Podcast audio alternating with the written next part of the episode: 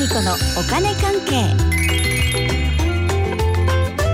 この時間はお金についていろいろな話題を教えていただきます。スタジオにはファイナンシャルプランナーで社会保険労務士川辺典子さんです。よろしくお願いします。はいよろしくお願いします。先週は土地の値段について教えていただきました。北広島のね上昇率がすごいということでしたけれども今日はどんなお話ですか？はい今日はね貯蓄について。お貯蓄。うん2020年の総務省家計調査の結果が出ているんですが、うん。松尾さん去年でね、はい。貯蓄増えていると思います？減ってると思います？これ去年もねコロナで大変でしたからどどうなんですか？うんまあ私がねこの質問をするってことは、まあ増えてるっていうねね。ことですよね。はい。うん。一応じゃあね、発表するとねはい。2人以上世帯について、はい平均の1世帯あたりの貯蓄残高貯蓄現在高ですね、うんこれは2年連続の増加、うん。で金額は1791万円で前年比2.1%増っていうね。どうですか？すごい。え、うん。でもこれあくまで平均ですもんね。うんそうですね、うんうんうんうんあの超お金持ちの人がねうんうん。平均を引き上げたりっていうのもありますし、うんあとは年齢とかによってもねあの違うっていうのもありますしね。あと単身世帯だとまた違うだろうなっていうのもありますしね。うん。うん、そうなるとこう年代別あと平均だけじゃなくってね、うん。中央値っていうのもこう出してくれているデータがあるので、うん。まあそれいきましょう。久しぶりにね、うん。あの年代別の貯蓄の平均うん。それと中央値っていう話ね、うんこれはあの金融公募中央委員会シルポルトというところの調べている、まあ、データですけどもね、うんうん。まあ、とりあえずあの中央値っていうのを目標というか基準にするっていう手はありますよね。うんうん。うん、松尾さん中央値は覚えてます？うん。うん。うんなんかあれですよねちょうどいいところの真ん中ですよね。ちょうどいいところの真ん中うんすごいですねそれね、うん、いやなんかこう全員並べて順た番に低い順番というか高い順番並べたところの真ん中真ん中ってことですね。うん、そうですね。はい。まあじゃあ発表しますけど、まあその前にね、あの今から発表するのは、はい。何らかの金融資産を持っているよって人のデータです。うん、ゼロじゃない持ってるような、はねデータね。であの単身世帯でうん三四割の人がゼロなんですよ。うんはあ。で割。そうそうそうそして2人以上世帯でもん12、割の人はゼロなんですよね。ああ、うんそうですかう。ん、じゃあ今回はは何かしらの貯蓄的なものがあるよっていう人のデータ、そうですそうです、はいそうです。じゃあ数字いきましょう。お願いします。じゃあ2人以上世帯うん20代平均350万円うん。そして中央値が235万円ですね。じゃあ次30代、はい。平均644万円お。中央値が423万円ありまますかとね。ね。はい。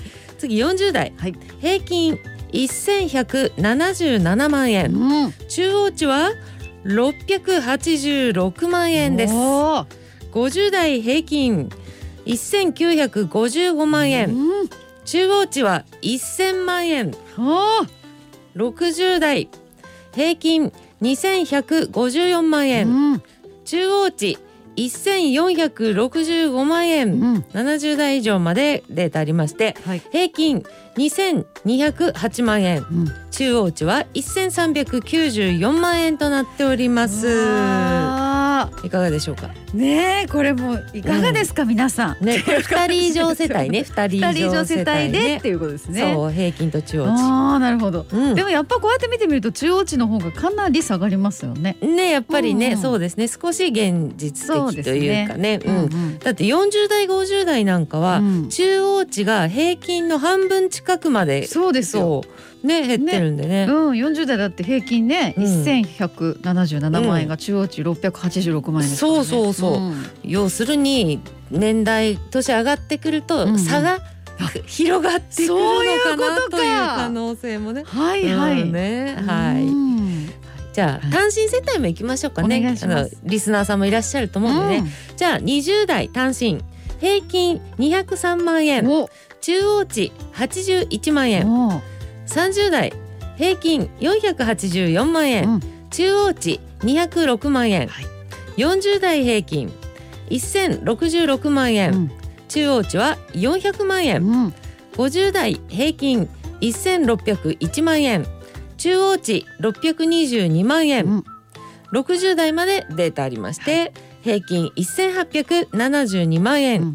中央値が860万円ですね。ああね、うん。皆さんどうですか？ねえどうですかね。うん。ねいやでもこうやってね人のこと気になるからこういう情報ってすごい助かるっていう人多いと思います。いやそうなんですよ。他の人どうなんですか、ってすごい聞かれますもんね、私、いや、うん。そうですよね、うん。川辺さんなんてこういうお仕事されてるとよくね。そう。みんな何やってるのとかどのぐらい貯めてるのとかすごい多いんですね。そうですよね、まあはっきり言って人それぞれなんで関係ないんじゃないんですけど。はあはあは。あだっていろいろ違うじゃないですか。そうですよね,、うん。いろいろありますからね。そう。うんうん目標も違うしね,、そうですね。目的も違うしね、っていうのもあるんだけど、はい、まあでもねうん。中央値くらいは持っていたいかもなっていうのが、ね。うん、多くの人の心理かなと思いますんでね、うんうんそこその後平均を目指すとかまあありですよね。いいね。うん。これでも月々どのぐらいずつ貯めてるんですかね？うん、それもね本当に聞かれるんですけど よ本当くで。すか？うん、最低でも手取りの2割は貯蓄に回そうよって言われてますよね。手取りの2割。そう、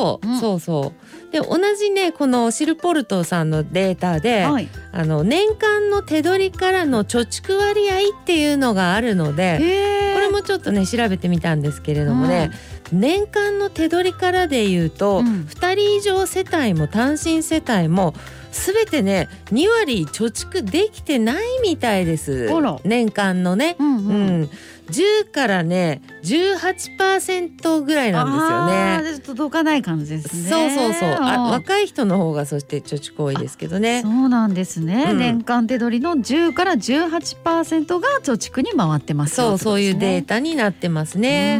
で60代以降だと、はい、年間の手取りのまあ10%未満ですからね。ねまあ、でもね、うん。60代以降で貯蓄に回ってるってのがまあねいやすすごいですけどね。す。ごいですよね、うん。だってねいや、うん、人生100年時代ですしこれちょっとまだまだかなとかって貯めようかって感じなんですかね。まあね60代でもねうん。そういう人もいると思うしあとね余るんっていう人もいますからね普通に。あー。そう。なるほど。そうそうすごいですよね。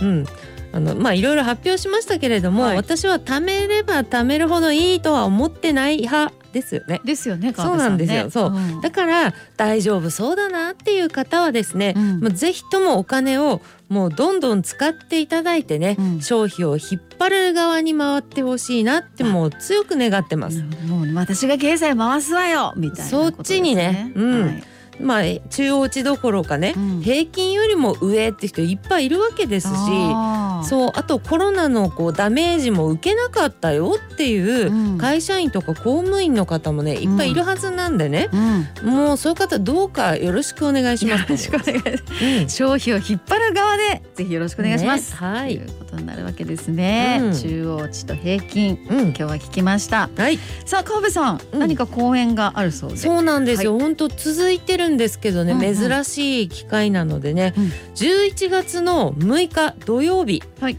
の午後ね、旭川で一般公開の誰でも無料で聞けるよっていう公演で、うんこれはね私現地に行きますからあそうですか。そう大切なんとかっていうところにね、うんうん。行くんで。そうそうそう現場で会いましょうはい。これ日本 FP 協会主催で本当に純粋な勉強ができる場ですからね、ねで私はね SNS とかなんかあちこちに貼っておきますのでうんそうこれは結構これもおすすめですね。うん、無料で純粋に勉強ですから。11月の6日土曜日。うんイデコと兄さんの話。あそうですか、うん。じゃあねこれからっていう方もそうですし、ちょっと聞いておきたいですね。11月6日土曜日旭川ということです。今日は貯蓄についてお話しいただきました。ファイナンシャルプランナーで社会保険労務士の川辺典子さんありがとうございました。ありがとうございました